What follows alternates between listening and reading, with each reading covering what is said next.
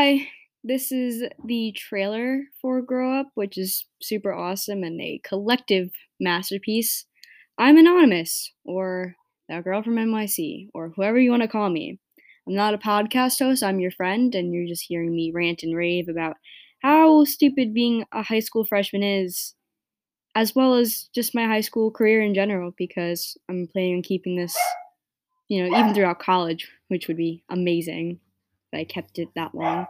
But I created this podcast because I don't I kind of got rid of my TikTok and I was like, well, I need to express myself creatively in some way besides doing art, music and debate and stuff like that. So, here I am.